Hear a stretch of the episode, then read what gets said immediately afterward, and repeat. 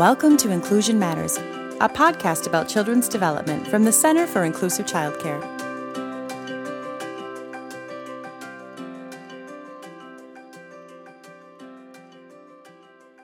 asalaamu calaykum halkan ku soo dhowaada. Halkan waxaan la sii soconaynaa oo sii wadaynaa barnaamijyadii aniga marin aan ka hadli jirnay. Aniga waa anigoo bureeqa daahira iyo marin xasan waxaan ka hadlaynaa maantay barashada iyo iyo fahanka daryeelka ilmaha. Kusoo dhowow marin xasan waa mahadsantahay barooqa aad baa u mahadsan tahay waxaan ka hadlaynaa oon ku sii jirnaa mawduucyada aan ognahay ilmaha noloshooda iyo mustaqbalkooda inuu wax ka bedelo iyo waxyaabaha aan ka filan karno korrimada ilmaha oo mas'uuliyadda naga saaran tahay. Maanta waxaan ka hadlaynaa siday bureeqa ay bureeqa ina wadaysa oo ah qofaan runta aniga aaminsanahay mas'uuliyadda iyo daryeelka u hayso inay support siiso dadka ilmaha daryeela sida providerka iyo sidoo kale waalidka. Marka maanta waxaan ka hadlayno waa protective factors. Protective factors hadda ka hor in yar baan ka hadalay. Maanta waan sii gudagalaynaa haddaan qeexno protective factors waxaan oran karnaa inay tahay sida tusaale ahaan wax jabaya oo kale sida haddii wax dhala ah ama wax qiimo badan aad meel u dirsanayso haddaad geyso boostada haddaad box ku rido wuu jabay ah intuusan qofkii u gaarin. Laakiin haddii laga geliyo geesaha sida waxyaabaha babalka la dhaho ama waxyaabaha bacaha ay ku jirto aariyada oo geesaha alaabta laga geliyo markaas waxay noqonaysaa buffer. Waxay ka ilaalinaysaa shayga qaaliga ah inuu jabo. Marka protective factors waxaan uga fakaraynaa saas oo kale. Markaan idhaahno protective waad garanaysaa waa ilaalo dhowrid waana waxyaabaha shan wax weeyaan oon ognahay. Micnaha researchigaana tusaysa taariikh dheer bay leedahay annagana waxayna taraysaa in badan haddaan fahano marka protective factorsku waa shan wax. Shanta wax baan xoogaa ka sheegaynaa. Shanta wax waxay tahay midda ugu horeysa familiga ilmuhu hadduu hoos joogo ama daryeel ka helayo waxaa la dhaho parental resilience waa kan ugu horreeya parental resilience waxay noqonaysaa ilmaha waaridka haya ama daryeelaha gaar ahaan waaridka inuu yahay qof soo kabasho leh oo ka soo kaban kara hadduu la kulmo dhib. Waxay noqon kartaa haddii ilmaha hadda anagoo kale haddaad nolol cusub wadan cusub magaalo cusub haddaad bilowdid. Hadday qofku wax soo food saaraan ilma ka jiran yihiin amarkii gaaraba hadduu yahay qof ku dadaalaya inuu ka soo kabto. Wadankan inta badan qaarka waxaa lagu sheega hadda shaqada ay qofka isagoo ilmo daryeelay shaqada uu ka tago oo shaqadii laga ama laga laga ceeriy ma oran kara laakiin hadduu shaqada luus garay marka waxaa ka mid ah hadduu qofka waaridka mid ka mida uu kala tagaan guurkii uu jabo waxay noqon kartaa haddii poverty ama dhibaato badan qofka familiga ay hayso. Amarada dadka la kulmaya parental resiliencyga ilmaha waaridkood ka soo kaban kara dhibka waa ka nolol iyo mustaqbal iyo korriimo fiican yihiin. So shanta wax firstiga waxay noqonaysaa parental resilience. Marka parental resilience calashaan wax waxa weeyaan kolleyba dhaqankeena waa u badanahay dadkeena waa dad resilience le oo soo kabasho fiican. Min dagaal baan ka soo kabanay. Laakiin maaha in laga wada kabtay dhibaatadeeda way taaganta ilmaha maxaa kale oo protective factorska ka mid ah? Social connections. Social connections waa waxa weeyaan haddii ilmuhu ay ku nool yihiin guri ama ay daryeelayaan dad dad ku xiran. Waxaa la dhahaa dadku dad bay u baahan yihiin dhaqankeena dadku way isku xiran yihiin. Laakiin wadankan dadku mar walba dadkaada iyo ehelkaada iyo axsaabtaada iyo mar walba lama deganid mana helaysa so we understand parentska inay u baahan yihiin dad kale oy la macaamilaan. Ilmaha laftigooda markaas inay u baahan yihiin noloshooda inay ku jiraan dad ay la macaamilaan. Tusaale waxaa noqon kara dad joogta ah ama bishii mar ama dhowrkii mar mujtamac ku yimaada kula qadeeya wax kula sameeya. Waxay noqon kartaa meelaad tagtid hadda meeshan careka oo kale waxay noqon kartaa si joogta ah ilmahoo laysugu keeno. Iyo si joogta ah macaamilana uga dhexeeya dadka ilmaha daryeelaya marka parental connection caregiverka of course parent oo kale waa roolka ama qeybta attachment buu ku jiraa. Marka waa inaad isu aragtid adigana waaridka ilmaha inaad tahay sacaado badan hay. Marka dad badan haddaa ku xiran tahay ama akhbaaro badan aa helaysid. Hadda adduunka uu soo koobmay fikrada iyo waad is arki kartaan dadka oo combyuterka la isku arki karaa masaajidka oo kale. Meelo badan baan ku xirnaan karnaa oo dad aan kula xiriiri karno. Marka waxay noqonaysaa social connectionka. Waa marka parentiga uu fahamsan yahay in dad ku xirnaanshaha iyo dad noloshaada inay ku jiraan ilmahana inay u fiican tahay ilmaha waxay dareemayaan dad inay leeyihiin dhaqankeenuba saasuu ku saabsan yahay. Soomaali isku magaalaa nahay isku qabiil baa nahay isku ehel baana soomaalida waxay u tiraahdaa xigmad weyn baa ku jirta. Markay dhib dhacdo waxaad helaysaa mujtamacaad ku tirsan tahay. Kula wadaaga dhibta iyo khayrka. Halkan waxay noqonaysaa soomaali. Soomaaliya soomaaliya ah. Markaan meel aad tagtid soomaali aragtid ishaad u taagaysaa because waa dad dadku ah.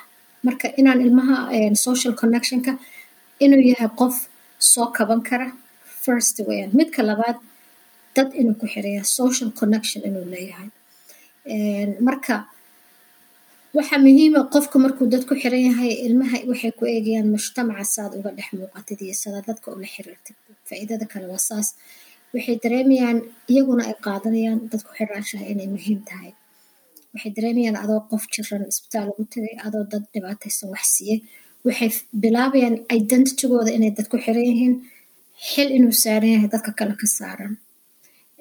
Marka sometimes waxaad samayn kartaa dad kaleeto oo parentiya ama caregiver kale. Haddaad guri ilma ku haysin baad oranaysaa aan isla nimaano oo aan isla geyno meel ilma. Ilmahana waxay u noqonaysaa way so kaas waa kan labaad. Maxaa caawin kara dadka? Shantan wax oo ognahay inay ilmaha ka bedasha wax. Adigana waa lagaa rabaa caregiver baad tahay saanari waarid baad u joogtaa kaalintiis. Marka waxaan oran lahaa intaynan horta kuwa kale u gudbin buraaqo. Labadaas waxaan ka soo hadalay adiga fikrad ahaan seebay kula yihiin hadalkaas fikradahaas. I think marin waa ila fiican yihiin because waxaa ka taabatay sida ilmaha aad ugu baahan yihiin waalidka. Like waalidka hadduusa asaga uusa hadda parent resilient oo kaleeto. Waalidka hadduusa intay wax ku dhaceen hadduusa ka soo kabsami karin ilmahaas ma ogtahay way effect garaynaysaa. Soo ma sheekada? Marka way fiican tahay no ha teeda kalena social connectionkana waaba waaba beel laba you know dadka waagii hore waxaa la dhahay soomaali waagii la joogay. Dadka ilmaha waxaa kula korin jiray deriska wana walaa maxaa lahaa qaraabada iyo dadka saas camal waa maanta dadaa haysataa cidla matid halkan laakiin waxyaalo badan baa kaligaabaa tahay adaa ordiso it's good inay waalidku u haysto connection sidaa sheegtay shalkeeradu waa connection markii ilmaha iyo markii qaraabada ku timaado ilmahana waxaase ku kora ilmaha waxa la yidhi waalidka oo hadda connectionka badan leh ilmaha markay connectionkaas arkaan ayakana markay weynaadaan taasay ku koraayaan connection yaale connection ay yeelanayaan dad dadka dad dad waxay noqonaya ilmo dadka dhex geli karo oo dadka la dhaqmi karo sax aad iyo aad inaad tiri soomaaliya marka la joogay dadka kula korinaya runtu waa muhiim sidaad sidaad leeyahay waan ilaawsanaa laakiin waan maqalnaa mar walba dariska waad iska dhowraysaa ilmaha haddaad meel kasta ku soo daahaysid iyagaa kuula sii joogaya ma dhibsanayaan waa la is caawin jiray waxaa laga yaabaa hooyada markay umusho in meel kale looga imaan jiro qof loo soo diri jiray xataa ama dariska ama ehel ama la jooga oo umusha ka bixiya marka waxyaabahaas dhan waa muhiim. Ka waran marka aan ka hadalno middan ah social connectionka iyo resiliencyga i think labadaba waan dul marnay. Midda kale oon ka hadlayno tan saddexaad waxay tahay waxaad samaysidba inaad ku dadaashid inaad fahamsan tahay waxaa la dhaho knowledge of parenting iyo child development. So parent roolkiisa qofka providerka waxaad adiga ku jirtaa roolka parenting. Markaan ka hadlayna parenting adaa laga hadlaya hooyada iyo aabihina waa laga hadlaya maxaa yeeley ilmaha waxay u baahan yihiin waxaa la dhaho figure of attachment qof ay ku xiran yihiin oo dunta ugu xiran tahay. Waxaa la yidhi ilmaha xataa hal qof uu jiro oo ay ku xiran yihiin oo u taagan. Ilmahaas kalsooniday naftooda ku qabaan iyo siday safe u dareemayaan iyo inay isku haleyn karaan qof waa ka badan tahay marka kale.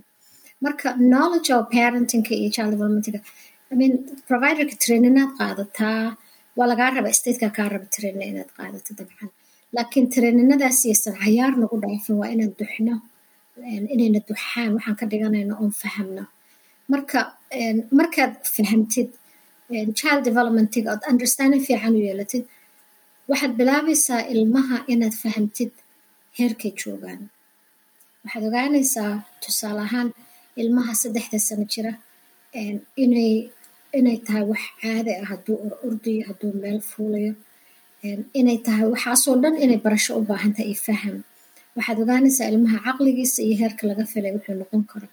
Waxaad ogaanaysaa ilmaha waxyaabaha aad u diyaarin karto si aad meelaha soo koraya aad uga dhisto.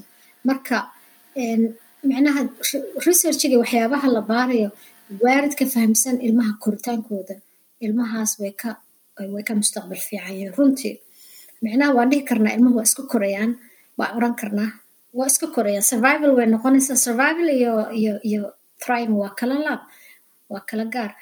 Way korayaan laakiin wayna iskaga dhex jirayaan dadkooda. Laakiin waxaan rabnaa inay thriving galaan oy noqdaan kuwo aflaxa oo hore u mara oo si wanaagsan loogu dadaalay koritaankooda. Marka taas waxaan waxaa la yiri shanta qaybood oo protective factorska ah midda ah inuu qofku fahamsan yahay korrimada ilmaha.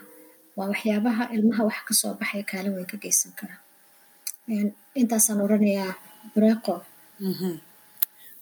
kula tahay. Kan markaan fiiriy waa waxaa arkay waxay dhahayaan waxa kale oo oo kan uu ka hadlaya oo kale waxa waaye waalidka inuu fahamsan yahay oo haddana uu consistent soomaali maxaa lagu dhahaa? Like wax joogtaa la si joogtaa la sameeyan ilmahana u sameeyaan in ilmaha rules u sameeyaan in expectation ay leeyihiin. Saasay ku fahmi karaan. Hadda markii aan noqono markii aan dhahno annaka xagga jaalkeerada ka shaqeeyo training markii la dhaho waalidka hadduu ur leeyahay xataa wuxuu aaminsan yahay qofka ilmaha ahaa inay kaliya training in laga rabo asaga nin wax training inuu barta inaysa ahayn but at the same time kulligeen waa u baahan nahay you know trainingka waalidkan waa u baahan yahay. Sidaan soomaaliya ku samayn jirnay sidaan halkan ku samaynayn waa different. Cunuga halkan joogo sugu korayo cunuga inta suu joogo sugu kori doono waa different. So way fiican tahay inaan waalidka haddaa waalidiinta iyo naftigooda inay training yaal qaataan ay wax sii bartaan. Waxaaba waxaaba jirta oo muhiim ah meel walba oo lagu hayo ilmo waad aragteen ilmaha iskuulladan dhigta oo noo dhigta waxaa jira parent conferences. Every program oo jira oo important parentiga in iyo providerka inay is arkaan. Fursadahaasoo kale si joogta aad ugu sheegaysaa cilmigaad adiga taqaani waad u gudbinaysaa waaridka sidoo kale parenting waxaad ku dadaalaysaa inaad ku xirto cilmi dadaad u yeerto cashar bixiya ama fikradaad la shaqayso ama intaad baxda inaad gurigooda aad home visiting ugu tagto kale waxyaabahaasoo dhan way ku caawinayaan laakiin aqoon ma gudbin karta haddaadan adiga si joogta aqoontaada aadan u dhisanin marka inaad inaad si joogta ah aad ugu dadaasho inaad casharo qaadato inaad si joogta ah aad u moodal garayso ama aad ugu dhaqanto dadka kula shaqeeyana u tusto ilmo walba korriinkiisa meeshuu joogo ayaa wax lagu bari karaa ama lagu daryeeli karaa. Ilmaha kama filanayna markay ay dhashaan inay kacaan oo ordaan we know ilmaha markay baby yihiin inaan ilaalinayno marka dambe inuu ilmihii fariisanayo markaa kadib inaan aragna isagoo maalin taagan markaa kadib buu ordi karaa. Aayar buu saanta u qaadaya socod barad baan dhahnaa markaa kadib buu ordi karaa. So waxaasna ma fahmi kartid inkastoo cilmigaas aan naqaano waaridnahay laakiin aqoonta oo markaad cilmiga si fiican u fahamtid wax walbaa kuu kala cadaanaya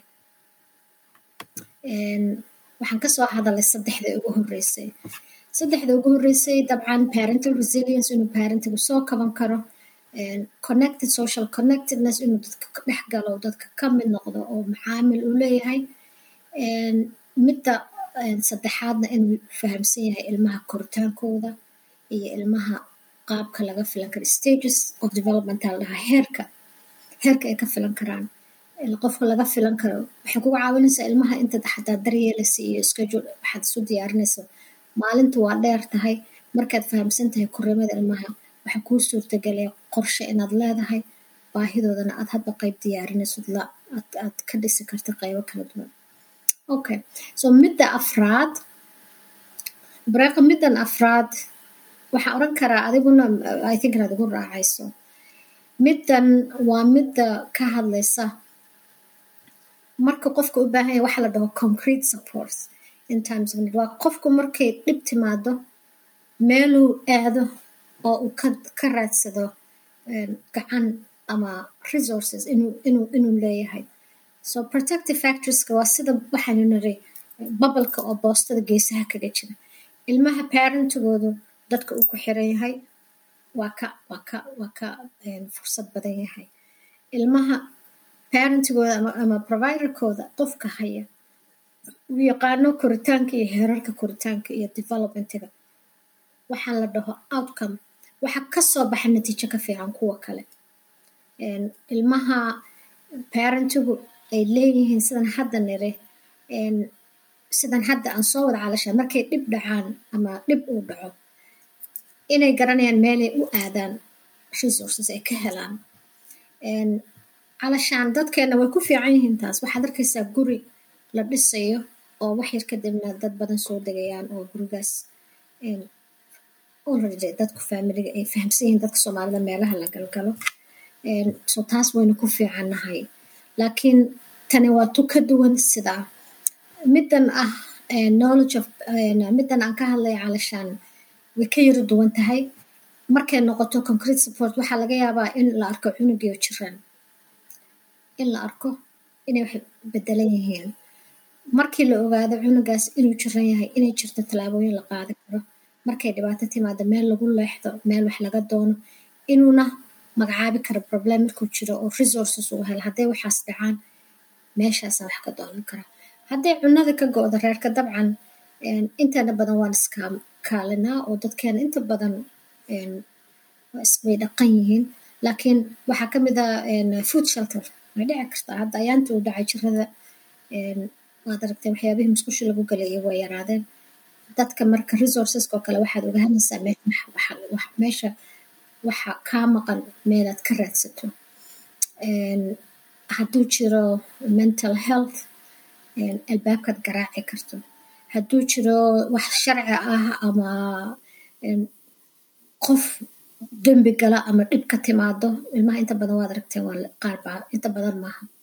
Dhif mar dhif ah waxaa dhaca amar familiga ay ku soo soo food saarta ilmaha in dowladda ay ka qaadato ama dhib ku keento. Marka waa mar dhifa laakiin way dhacdaa.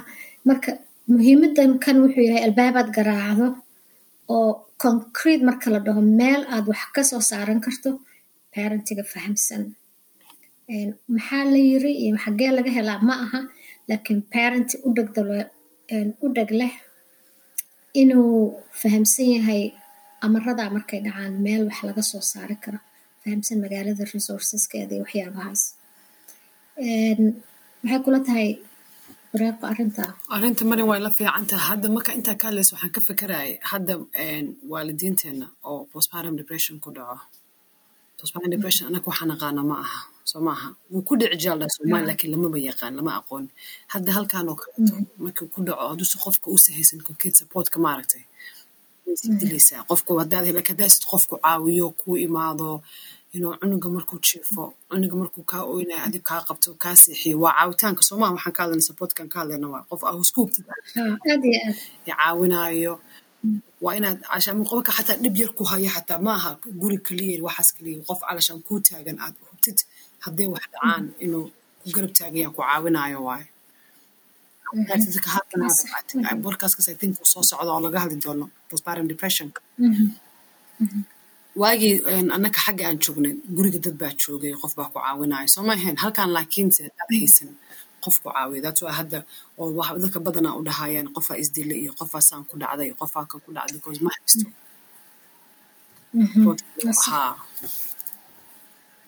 waa sax aad iyo aad. Taas waa run waana ragnaa because dadkii waxaa laga yaabaa inaadan horay ka garanayn meelaad ku leexato. Way dhacdaa aad bay u dhacdaa bareeqo markuu qofka ama dhib isgaarsiinaya waa mar dambe waa mar xeere iyo fandhaal kala dhaceen bay dhahaan soomaalida waa mar arrinta ay soo socotay laga yaabay sanado inay soo socotay ama sanado ka badan.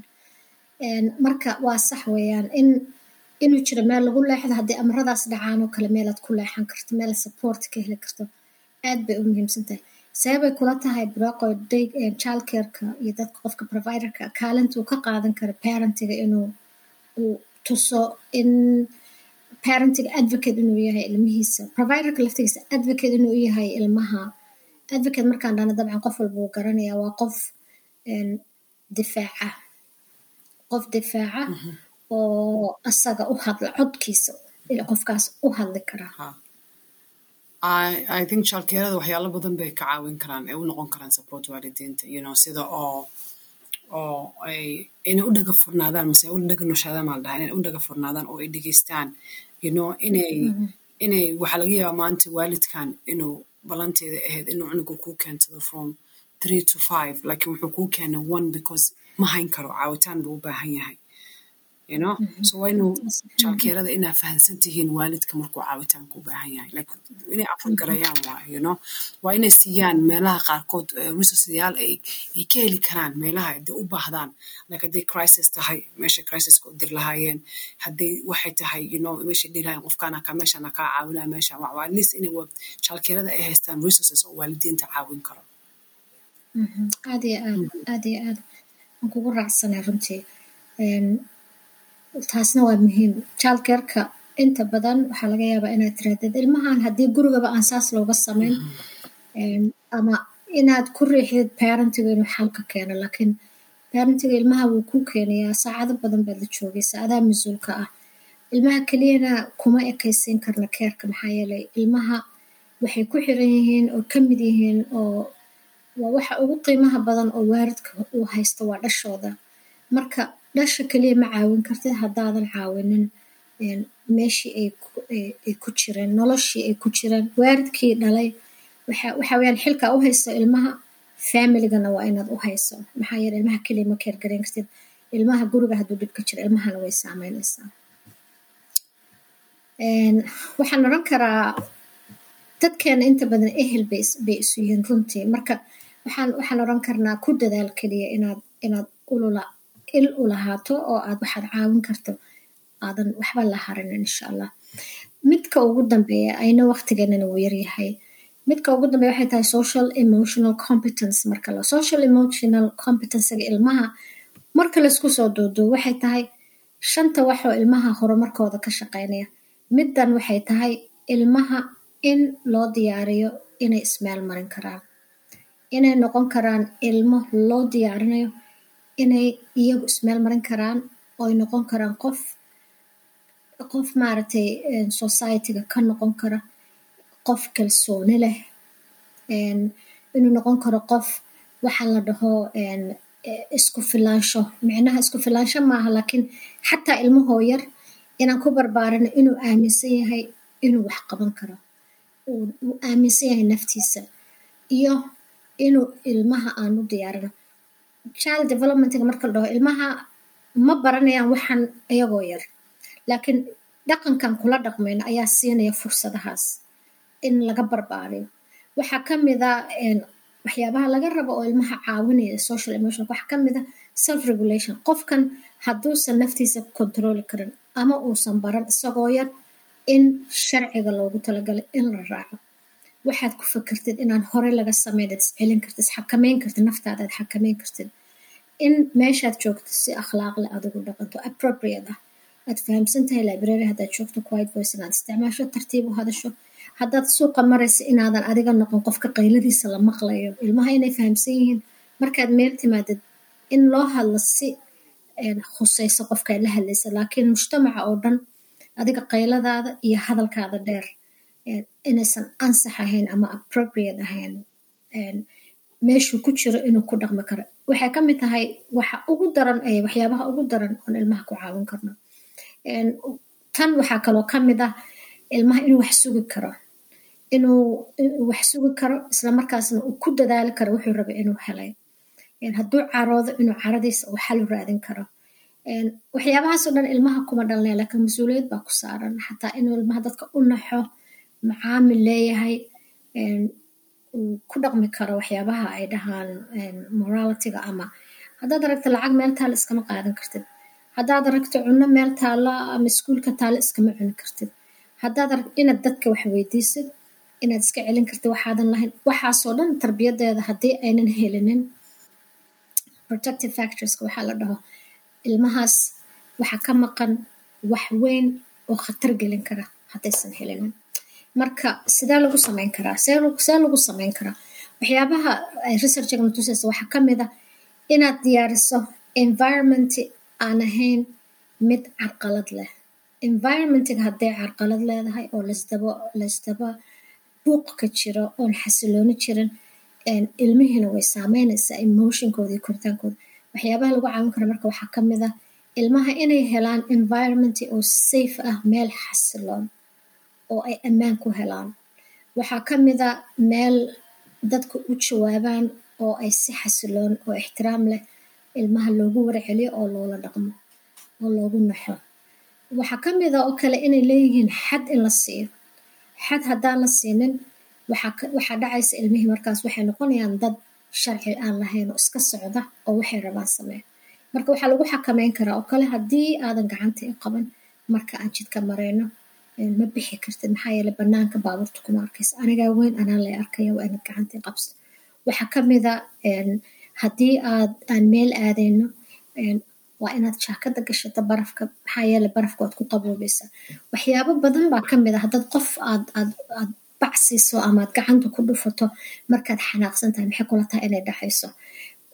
Qofkii aan raali gelino qofki waa kaa carooday aynu u tagnoon raali gelino markuusan hadli karin waxaad leedahay hebel baa wax ku dhufatay. Hebel wuu ooyayaa. Kelmadihii baan siinayna markaa dadka dhibto qofka dhib baad ku keentay. Haye hebeloo raalli noqo hebel baa wax kugu sameeyey waxaan u malaynayaa inuusan dhib kuu geysteen haddii uu ogyahay dhibta intay ku dhibayso.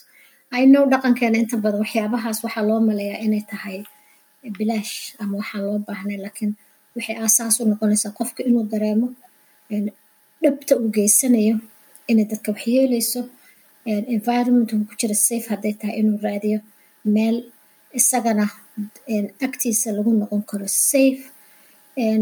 Waxaa kaloo waxyaabaha ilmaha lagu dhisi karo waxaa ka mid ah in ilmaha si joogta ah loo siiyo madaxweyneyn loo madaxweyneyo koobkaad meesha ka qaaday waan arkaa koobkabaad meesha ka qaaday qof waxtar labaad tahay.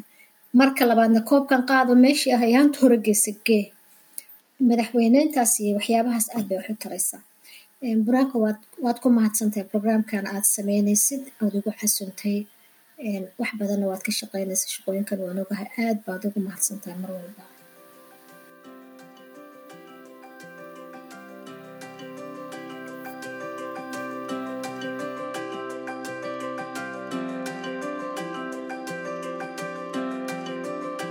Thanks for listening.